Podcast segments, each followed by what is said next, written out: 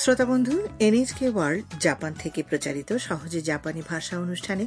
স্বাগত জানাচ্ছি আমি তনুশ্রী বিশ্বাস আর যথারীতি সঙ্গে আছি আমি হিরক খান আসুন আমরা একসঙ্গে জাপানি ভাষা শিখি আজ এই আসরের পনেরোতম পাঠে শেখা হবে কিভাবে আপনি ট্যাক্সি ড্রাইভারকে আপনার গন্তব্যের কথা বলবেন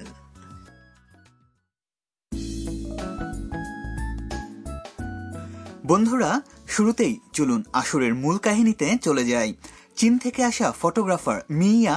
আজ নাগানো জেলায় এসেছে উষ্ণ প্রস্রবণের ছবি তুলতে সে জিগোকুদানি ইয়ায়েন কোয়েন নামের এক পার্কে যাওয়ার জন্য ট্যাক্সি ভাড়া করার চেষ্টা করছে বিখ্যাত এই পর্যটন স্থানে বন্য বানরেরা শীতকালে উষ্ণ প্রস্রবণে স্নান করতে নামে তাহলে শুনুন পনেরোতম পাঠের কথোপকথন どちらまで猿の温泉までお願いしますはいわかりましたこちらは初めてですかはい初めてです猿の写真を撮りに行きますそうですか今日は寒いから猿がたくさん温泉に入ってますよ এবারে এর প্রতিটি বাক্য বোঝার চেষ্টা করা যাক ট্যাক্সি চালক জানতে চাইলেন どちらまで কোথায় যাবেন মিয়া তার গন্তব্যের কথা তাকে জানালো এভাবে 猿の温泉までお願いします সারুনো ওনসেন নিয়ে চলুন প্লিজ ট্যাক্সি চালক তখন বললেন はいわかりました ঠিক আছে こちらは初めてですか এখানে প্রথমবার এসেছেন বুঝি মিয়া উত্তরে বলল はい初めてです হ্যাঁ প্রথমবার এসেছি 猿の写真を撮りに行きます আমি বানরদের ছবি তুলতে যাচ্ছি চালক বললেন そうですか আচ্ছা তাই নাকি 今日は寒いから猿がたくさん温泉に入ってますよ আজ বেশ ঠান্ডা পড়ায় বিপুল সংখ্যক বানর উষ্ণ প্রস্রবণে স্নান করতে নামবে উষ্ণ প্রস্রবণে স্নান করতে নামা বানরগুলো তুষার বানর নামে ব্যাপকভাবে পরিচিত এই পার্ক পার্বত্য অঞ্চলের গভীরে অবস্থিত শীতকালে এলাকাটি তুষারাবৃত হয়ে পড়লে সেখানে পৌঁছা বেশ কঠিন হয়ে দাঁড়ায় কিন্তু তারপরেও দেশ বিদেশের বহু পর্যটক এই দুঃসাধ্য কাজটি করেন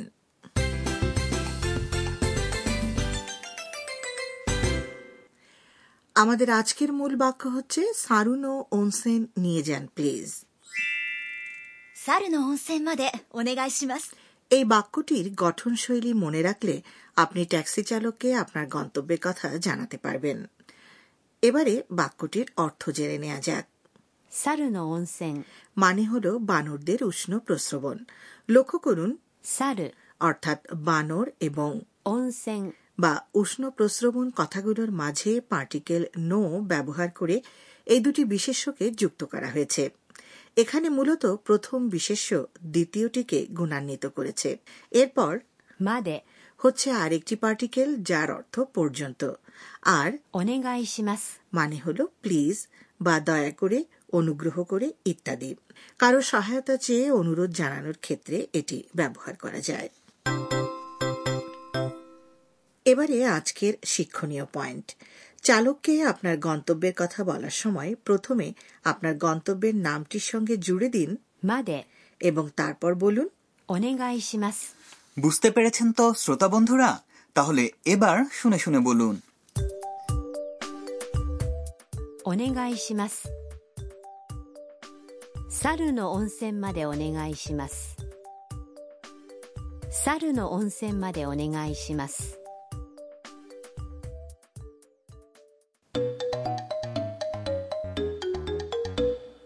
এবারে আসুন একজন ট্যাক্সি চালক আর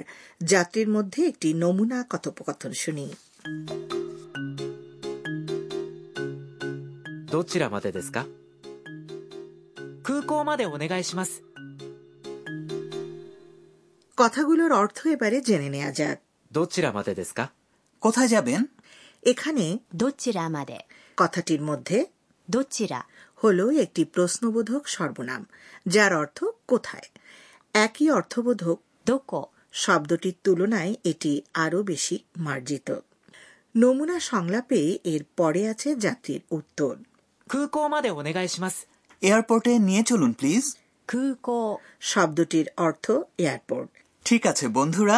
এবারে আপনারাও চেষ্টা করুন 空港空港までお願いします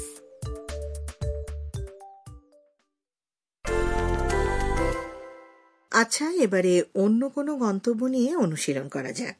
মনে করুন আপনি টোকিও স্কাই ট্রি যাওয়ার জন্য একটি ট্যাক্সিতে উঠেছেন টোকিও স্কাই ট্রি কথাটির জাপানি উচ্চারণ হল 東京スカイツリー東京スカイツリー এবার তাহলে চেষ্টা করে দেখুন তো চালককে আপনি কি বলবেন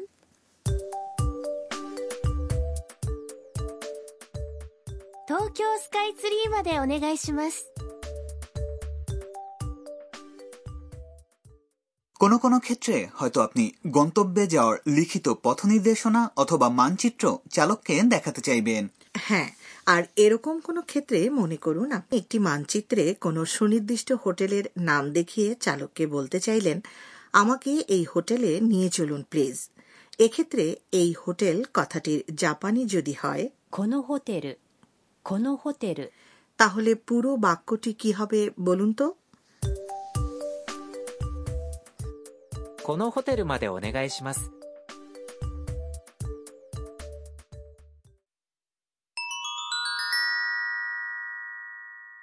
এবারে আরও শিখি পর্ব আজকের কথোপকথনে আপনারা শুনেছেন お願いします কথাটি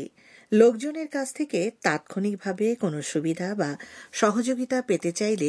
এটিকে কিভাবে ব্যবহার করতে হবে তা নিয়েই আজ এই অংশে কথা হবে お願いします কথাটির আগে যে কোনো বিশেষ পদ লাগিয়ে দিলে সে জিনিসটি পাওয়ার অনুরোধ আপনি প্রকাশ করতে পারেন যেমন ধরুন হোটেল থেকে চেক আউট করতে আপনি বলতে পারেন チェックアウトお願いします。 আবার রেস্তোরাঁ বা কফি শপে গিয়ে এক কাপ কফি অর্ডার করার ক্ষেত্রেও এটি বলতে পারেন কফি শব্দটির জাপানি উচ্চারণ コーヒー、コーヒー、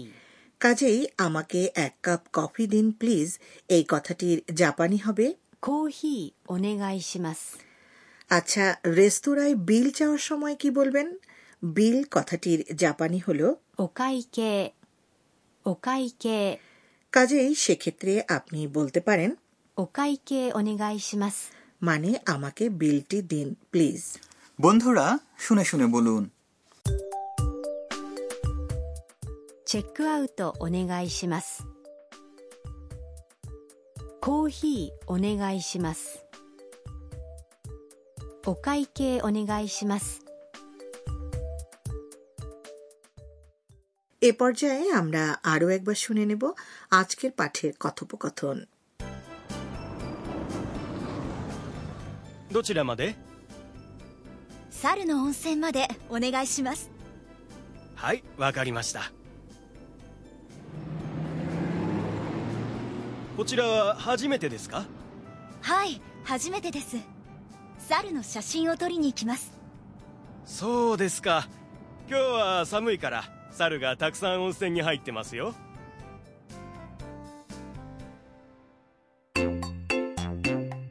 春さんの知恵袋 এবারে হারুসানের পরামর্শের ঝুলি এতে আজ আমরা জাপানের ট্যাক্সি নিয়ে আলোচনা করব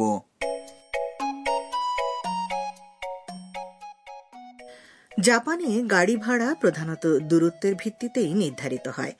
অতিক্রান্ত দূরত্ব এবং প্রযোজ্য ভাড়া মিটারে ভেসে ওঠে কাজেই ভাড়া নিয়ে দর কষাকষির কোনো অবকাশ নেই ট্যাক্সি কিভাবে পাওয়া যায় বেশিরভাগ এয়ারপোর্ট স্টেশন হোটেল এবং পর্যটন স্থানে ট্যাক্সি স্ট্যান্ড থাকে যেখান থেকে সহজেই ট্যাক্সি পেতে পারেন শহরাঞ্চলে রাস্তায় খালি ট্যাক্সি আসতে দেখে হাত তুললেই সেগুলো থামবে আচ্ছা দিদি ট্যাক্সি বেশ সুবিধাজনক কিন্তু বড় বড় নগরীতে যানজটের কারণে ভ্রমণের সময়টুকু প্রত্যাশার চেয়েও বেশি হয়ে দাঁড়ায়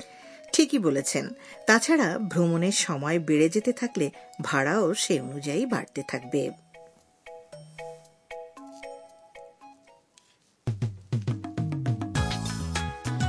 বন্ধুরা সহজে জাপানি ভাষার আজকের আসর কেমন লাগলো জানাবেন কিন্তু আগামী আসরেও সঙ্গেই থাকবেন আশা করি